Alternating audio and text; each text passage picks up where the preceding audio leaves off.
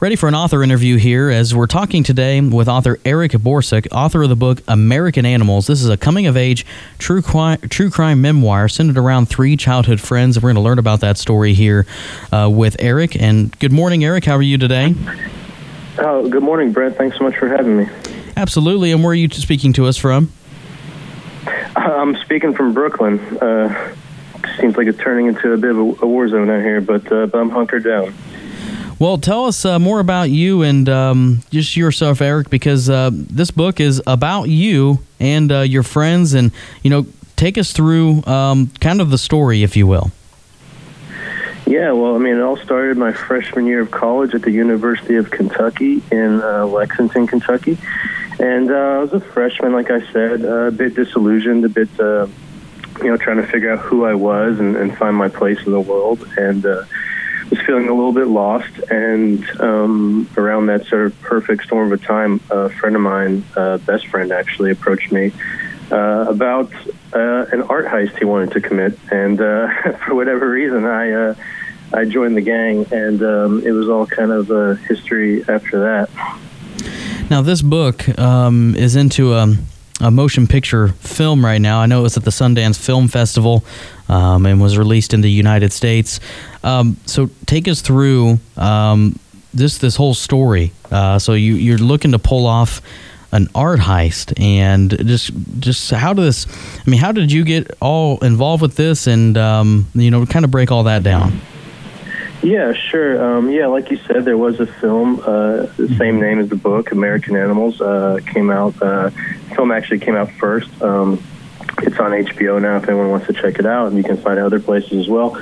But uh, but yeah, so um, so yeah, like I said, freshman in college, um, this uh, this thing sounded exciting. Uh, my uh, couple, couple of my best friends uh, said they had kind of worked it all out, and they just needed a, a third man to kind of, kind of join the team. And uh, I was actually in school uh, for accounting. I was actually looking to go into the FBI. Um, not uh, not be hunted by the FBI.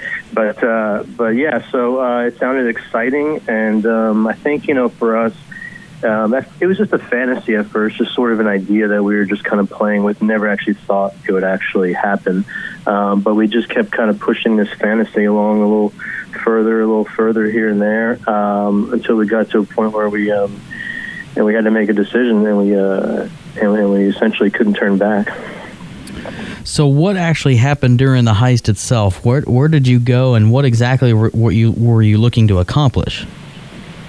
Yeah, so um, so one of the guys in my crew, he had already established connections in Europe. He um, he had a place to sell the stuff, and he said, you know, it's going to be this this easy job. Um, you know, you're, you're good with this kind of stuff, these these schematics. Um, um, yeah, that's that's kind of why I got involved. Um, but uh, but yeah, so pretty much it was a university special collections museum at uh, Transylvania University, uh, also in Lexington, Kentucky, uh, where I was going to school at the University of Kentucky, same city.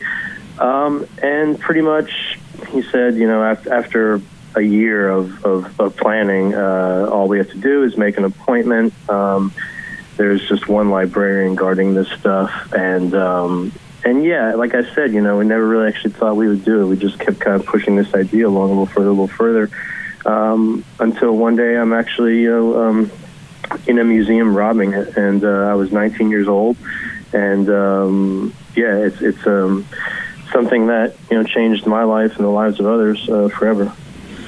So you did get caught. Um, talk about the the aftermath of everything, um, the feeling whenever that did come down, and, and, what happened as a result of this. Yeah, you know, it's interesting. The the, the more we went along, the more we kind of all realized that we were doing this for. Um, you know, some other reason other than money. It wasn't really about the money. It was it was about some other sort of escape, some sort of uh, you know existential uh, escape, if you will. And um, so honestly, for us at the time of the arrest, when the FBI, you know, SWAT team kicked down my my door to the house I was living in on on campus, um, you know, it, it, was a relief. Honestly, um, you know, I, I had been um, going down this this bad road, this this this wrong path, and um, I knew I had to get off of it. And, and for me, getting arrested, you know, at that time, uh, uh, like I said, I was, I was, uh, well, I, I just turned 20 at that time. Um, it was the best thing that uh, that honestly ever happened to me. It really changed my life uh, for the better. Um, going down a, a bad path, and um, you know, it, it really for me was was the the wake up call that, that I really needed. Now, I, I read here that it says you went to, to prison for seven years. Am, am I understanding correctly? You wrote this book in prison.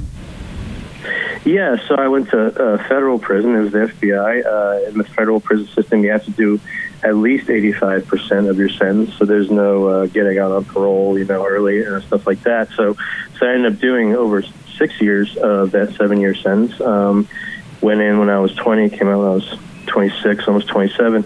Um, yeah, I wrote this book um, pretty early on in the sentence. That I I started when I was about 23, so it's been well over a decade. I'm 35 now, um, but this is a story that's that stuck with me throughout those years that I just knew I kind of um, kind of had to get out of me. So now here we finally are, and uh, in a whole different time altogether. I didn't expect it to, the book to come out like this, but uh, but yeah, here we are, uh, many years later. Do you mind me asking, uh, during all this, what happened with you and your family? Did they know what was going on? Um, was it a big shock to them when you were um, when you were caught and arrested by the FBI? I mean, and and then maybe was there any fallout there? What happened there with you and your family? Yeah, you know, I'm so lucky. I've had such a loving and, and, and understanding family throughout the years. Um, I think that they knew, um, they could tell that uh, something was wrong with me, that my life wasn't, um, you know, going the way that, that they'd envisioned or, or I'd even envisioned. And um, I think they could see that I was taking a, a sort of a dark turn at that point in my life. And, um, you know, so were the other guys as well. Uh, we all were. And, uh, but I don't think they ever expected anything like this, anything quite so drastic. You know, to to find out, you know, on the morning news that you know their their son and their brother had uh, been arrested by the FBI, and he had this other life, you know, that he'd been living for so long. So, but you know, that said, they've been so loving and supportive, and uh, yeah, I, I, I couldn't ask for uh, for a better family. They've, they've really stuck with me throughout the years, and um, and I think honestly, we're all in a better place now for it. So let's talk about the title itself, American Animals. What does that, what does that symbolize? Where did you get the title idea from? Yeah, so this title came from me sitting in my prison cell for a long time with uh, Darwin's Origin of Species, which was you know one of the books that we that we actually stole during the, the museum heist. Um, and so yeah, I had a copy sent in um, early on when I first started writing this memoir in prison, and I knew I kind of wanted to somehow relate the um, you know this idea of evolution to this sort of you know social um, sort of modern middle American animal and um, and I grew up in Kentucky and I came across this quote uh, where Darwin was talking about these these cave creatures uh, that lived in Kentucky caves um, that had stopped evolving their eyes because they lived in complete darkness all the time. They had no use for eyes anymore, and just when I came across that quote, I just knew that uh, that was that was going to be the title of the book. He refers to these American animals living in Kentucky, and uh, and yeah, that, that's kind of how that evolved. So, catch us up to speed your life now. How old are you? Um, what are you doing with your life currently? I'm 35 years old now, so um, you know this, this, is something that's in the distant past for sure, but. Um, it's still uh, something that um, I don't think I'll ever be able to get away from. But uh, I live in Brooklyn, um, New York, and uh, um, I'm a full-time writer. Luckily, right now, I'm working on my next book. I, you know, um, work freelance articles. Um, I'm also working with a group called Die Jim Crow. Um, we're the first record label uh, for formerly and currently incarcerated musicians. Um, so giving them a voice. Um, we record record labels, uh, we record records in prison and out of prison. We actually go into prisons and record with musicians. Uh, but for me, it was just something that I was really passionate about when I got out of prison. I, I knew it was like to be an artist, you know, as a writer, trying to find your place in the world. Um, and um, so for me, this was just uh, something that I knew I wanted to be a part of. Where can people find the book today, Eric? Well, yeah. Unfortunately, a lot of bookstores are closed right now, so uh, everything's online. But uh, Amazon's a great place. Um, you can go to IndieBound uh, and uh, yeah, um, get get it shipped right to your door. Uh, it just came out today, so um, so it's a special day for me. Again, the book is American Animals, a unique perspective from one of the perpetrators of the heist that took place. We're talking with Eric Borsuk today on the program. Eric, thanks for coming on and sharing your story, and um, thanks a lot, and have a good day, okay? Brent, thanks so much for having me. I really appreciate it.